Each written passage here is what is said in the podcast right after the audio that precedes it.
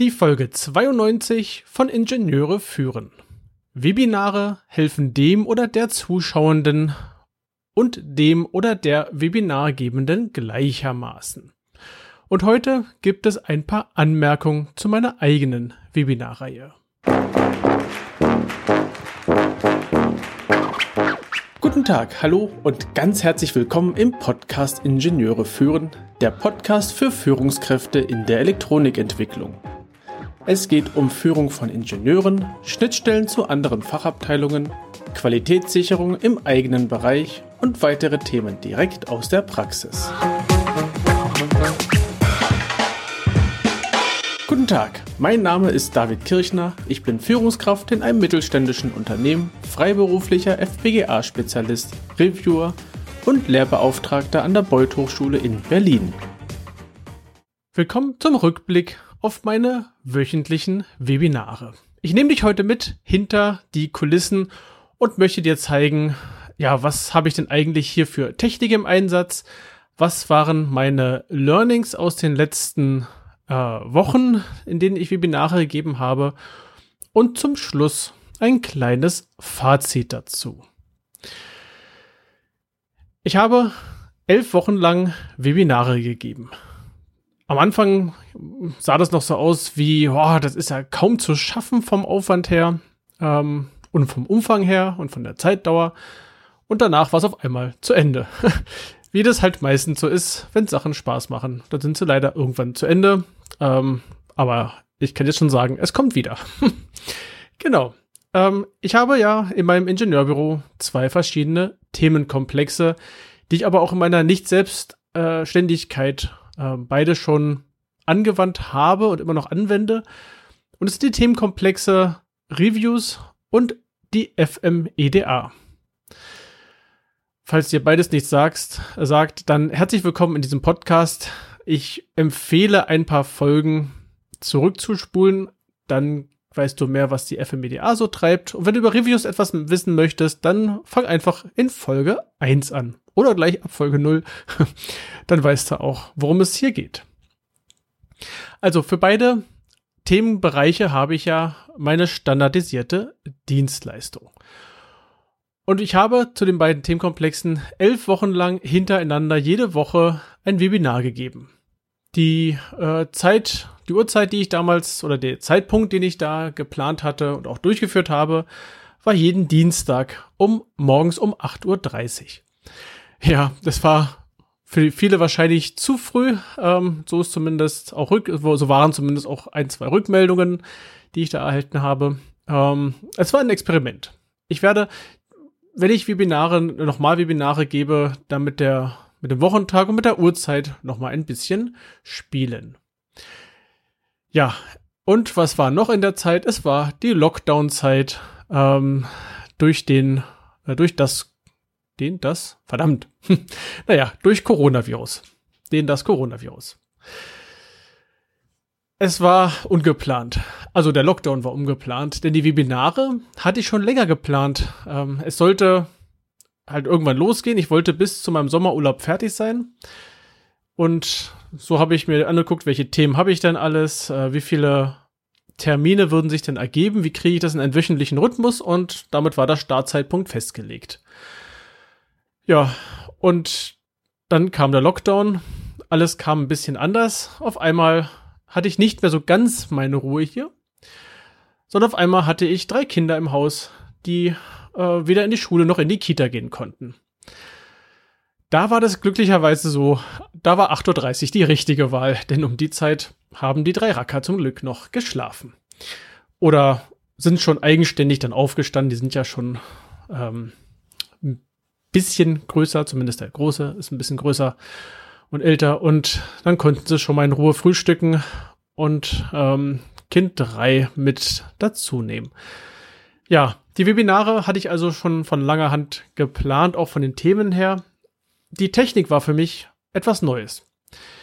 Ich habe mir ähm, ja durchs Podcasten ja schon einiges an Equipment zugelegt. Ich habe auch für meine ganzen äh, Online äh, ja, Online-Seminare und ähnliches, auch entsprechende Technik.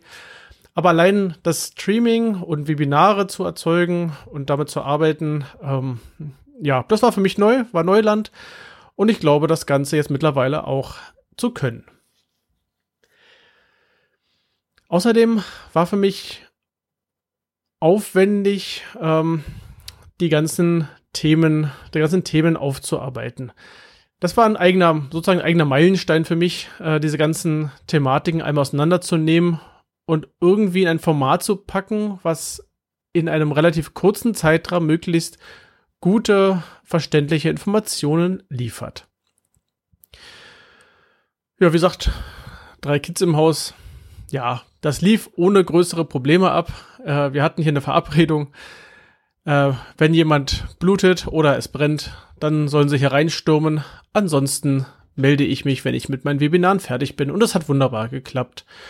Gar keine Probleme. So, und jetzt nehme ich dich mal mit hinter die Kulissen von meinen Webinaren. Also Vorhang auf und hinein in die Technik. Und danach gucken wir uns mal die Learnings an. Was habe ich denn hier alles herumstehen? Nun, ich habe einen Windows-Laptop, äh, einen Windows-Rechner mit mehreren Bildschirmen, die ich auch tatsächlich alle brauchte. Also insgesamt mit dem Laptop drei Bildschirme zusammen. Aufteilung war, mein linker Bildschirm hat mir den äh, Status des Streams angezeigt, der rechte Bildschirm hat mir das Webinarfenster angezeigt und das mittlere, der mittlere Bildschirm, der Hauptbildschirm sozusagen, der zeigte mir meine Streaming-Software an, wo ich auch dann entsprechend die Präsentation sehen konnte. Also ich habe hier mehrere Bildschirme. Meine Kamera ist, äh, ist eine relativ weit verbreitete Kamera. Das ist eine Logitech C920 Webcam. Das ist eine USB-Webcam für Full-HD-Aufnahmen, was ich jetzt nicht ausgenutzt habe, bewusst nicht ausgenutzt habe, ähm, weil es nicht nötig war. Äh, dennoch ist es eine Kamera, die macht ein sehr schönes Bild. Und damit das Bild auch gut aussieht, ähm, ich habe ja schon öfters mal Videos gemacht, habe ich hier in meinem Büro äh, Lightbox, also Lichtboxen hängen, also große Boxen mit mehreren Lampen drin, mit so einem äh, Diffuser davor. Äh, allerdings nutze ich mittlerweile hier LEDs und nicht mehr ähm, die, die äh, Neonröhren, die vorher drin waren. Nicht Neonröhren. Sie sehen aus wie Energiesparlampen in großer Form. Also nicht mehr solche, sondern mittlerweile habe ich da zweimal 12 Watt LEDs drin. Die machen ein ausreichend gutes Licht, ähm, um mich in Szene zu setzen. Ja, im Hintergrund hat man immer so das Fenster gesehen und so, aber das äh, ist ja nicht weiter schlimm. Mein Mikrofon ist das gleiche, mit dem ich auch meine Podcasts hier aufnehme. Das ist ein Samsung Meteor ähm, USB-Mikrofon auf einem, naja, praktischen Mikrofon, Tischmikrofonständer. Es hat zwar drei Beinchen, aber dann steht es hier knapp, äh, es steht auf dem Tisch, also knapp bei, äh, bisschen knapp über der Bauchhöhe. Das ist ein bisschen zu wenig, um einen ordentlichen Ton rüberzubringen. Damit sozusagen der Videoteil erledigt, der Audioteil erledigt. Und jetzt zur, zur weichen Seite, zur Software-Seite. Ich habe hier Folien, meine Folien natürlich, nicht natürlich, aber ich habe PowerPoint genutzt, um meine Folien zu erstellen. Und äh, habe mich aber nicht auf das Tool vollständig verlassen wollen. Die Streaming-Software kann auch den Bildschirm abfilmen. Ähm, es hat allerdings eine andere spannende Funktion, die ich genutzt habe, denn ich kann einen Ordner mit Bildern auswählen. Und so habe ich mich entschieden, die Folien als Bilder zu exportieren. Eine Funktion, die PowerPoint bietet, äh, fand ich gut. Und habe diese Bilder dann entsprechend in die Streaming-Software hineingeladen. So, jetzt habe ich dauernd davon gesprochen, von Streaming-Software. Ich nutze hier das Open Broadcast Studio, äh, was eine freie Software ist, äh, frei heißt Open Source, wenn ich mich jetzt nicht ganz täusche. Und hier wird alles eingebunden. Hier habe ich die Bilder dann entsprechend, also von der Präsentation, die Bilder eingebunden. Ich habe meine Webcam eingebunden, das Mikrofon und auch die Musik. Und es hat die Möglichkeit, umschaltbare Settings zu, ähm, ja, zu speichern und äh, nutzbar zu machen. Unterschiedliche Settings heißt, ich hatte für die ich nenne es mal die Wartezeit, bevor das Webinar losgeht, die erste Folie ähm, übertragen, zusammen mit der Musik, die ich hier auch als Intro und Outro von diesem Podcast nutze. Das heißt, es lief so in einer Dauerschleife, so lange, bis es 8.30 Uhr war. Und dann habe ich das Setting umgeschaltet. Äh, in dem Moment kam dann auch die Kamera mit dazu, das Mikrofon wurde aktiviert und die Musik hörte auf. Schon eine sehr coole Funktion. Und das gleiche auch für den Abschluss. Hier hatte ich dann äh, ein, das Abschlussbild mit, ich glaube, mit herzlichen Dank, vielen Dank oder sowas drauf gehabt. Und sonst nichts. Kamera aus, Ton aus, ähm, ja, Feierabend sozusagen.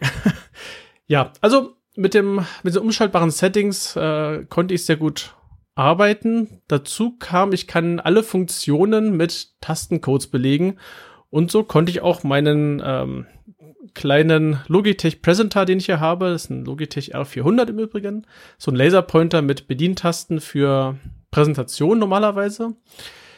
Den konnte ich anbinden und damit meine Folien vor- und zurückschalten, sodass ich äh, mich da auf nichts irgendwie anderes konzentrieren musste.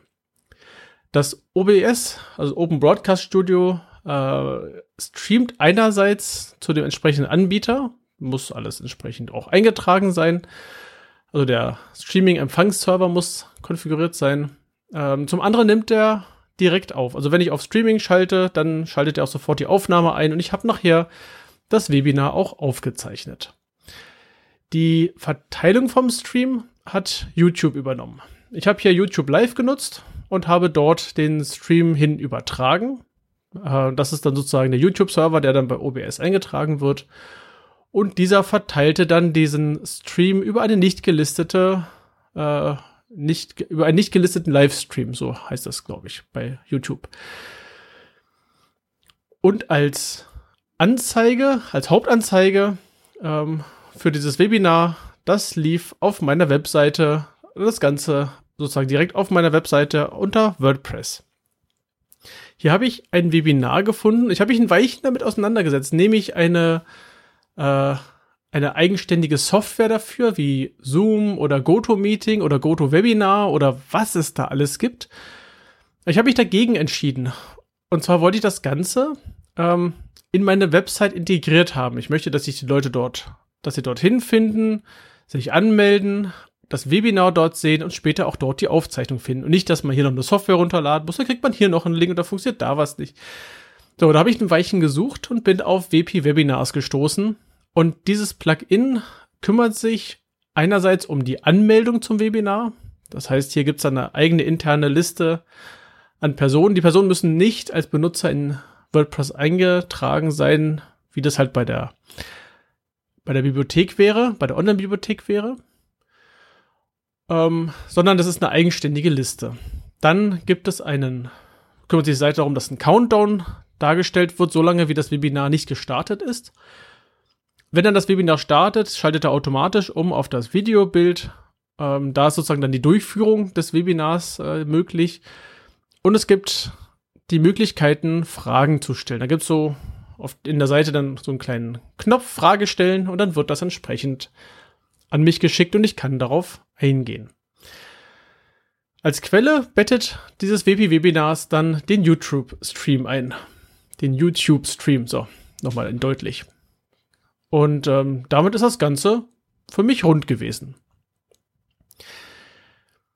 Später habe ich dann die Aufzeichnung aus diesem Open Broadcast Studio genommen, in Camtasia geschnitten und entsprechend nach MP4 runtergerechnet.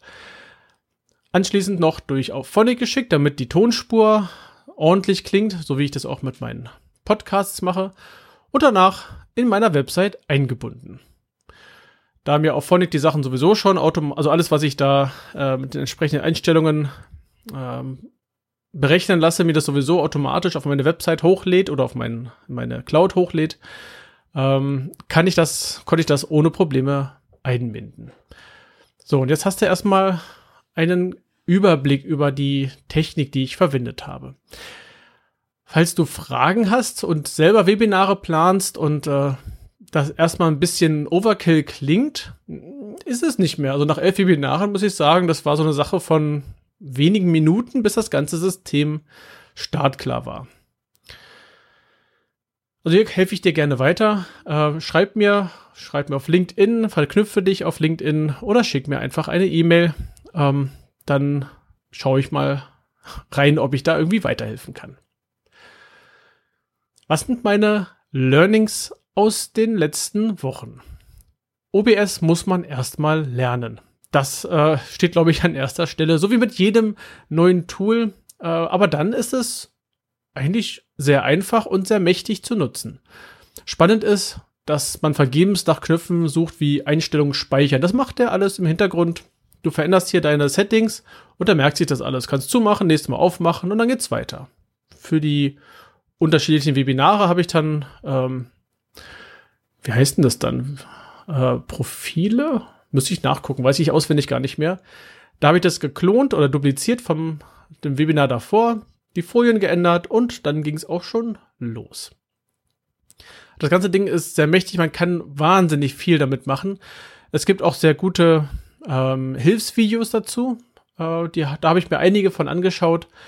Da haben Leute faszinierende Sachen gemacht, ähm, mit so Einblendungen und mit sich bewegenden äh, Wartebildschirmen und mit zwischendurch kam da mal was, ja, Webinar geht gleich los und so. Ja, kann man machen, mache ich vielleicht beim nächsten Mal, aber jetzt habe ich die Webinare erstmal so durchgezogen. Ein Stolperstein war YouTube. Klingt erstmal nicht danach, aber war es tatsächlich.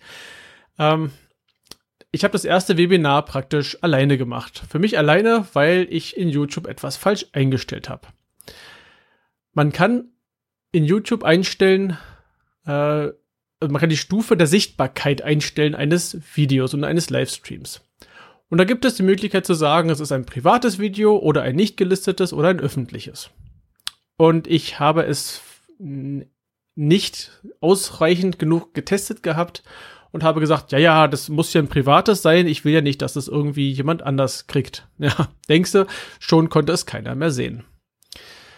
Ähm, also an der Stelle nicht privater Link, sondern nicht gelisteter, dann wird das auch, wenn man den Link hat, von jedem anschaubar gemacht, äh, wird aber nicht irgendwie auf der Seite geführt. Ein anderer Punkt, ein Stolperstein, ist das Thema Einbettung. Hier kann man sagen, es darf eingebettet werden oder es darf nicht eingebettet werden. Und ja, ich wollte es auch auf meiner Webseite darstellen und naja, es musste eingebettet werden. Sonst hätte es nicht, äh, so, hätte es nicht funktioniert und hat es auch einmal nicht. Ähm, naja, wie das halt so ist, jeder lernt dazu. Ein weiteres Learning war, vielleicht war die Uhrzeit nicht ganz optimal für die äh, Zuschauer gewählt.